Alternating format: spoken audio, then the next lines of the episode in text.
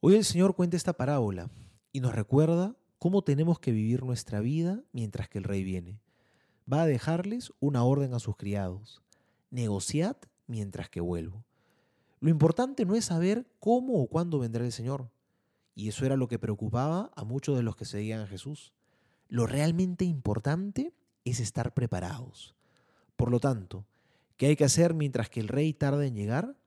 Hay que saber negociar, hay que ser astutos, hábiles, porque Dios quiere que demos frutos, no quiere que nos quedemos estancados con todos los dones que nos ha regalado, con la misión inmensa que Él nos ha confiado. Y como bien sabemos, para poder negociar, hay que estar dispuestos a renunciar a algunas cosas. Y renunciamos porque en el fondo queremos ganar. El que negocia busca siempre la máxima ganancia.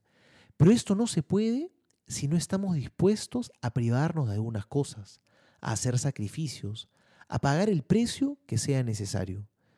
Seamos buenos negociadores de nuestra santidad. ¿Cuánto estás dispuesto a invertir de tu vida para ser santo? ¿Quieres invertirlo todo o solo quieres dar una parte? ¿Quieres ser generoso o quieres ser mezquino con el Señor? En esta parábola, el Señor le reparte a todos por igual, les da 100 monedas a cada uno. Pero hay otra parábola parecida, la de los talentos, y en ella les da a todos sus siervos distintas cantidades. Lo que no podemos negar, de todas maneras, es que hay una moneda, hay un talento que todos hemos recibido. Esa es nuestra capacidad de amar. Es el talento más importante que hay, y ese sí, todos lo tenemos.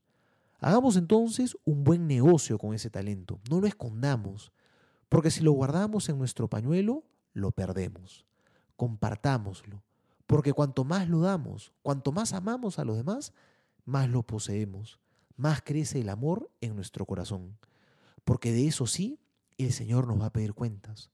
¿Cuánto has amado en tu vida? Soy el Padre Juan José Paniagua y les doy a todos mi bendición en el nombre del Padre y del Hijo y del Espíritu Santo. Amén.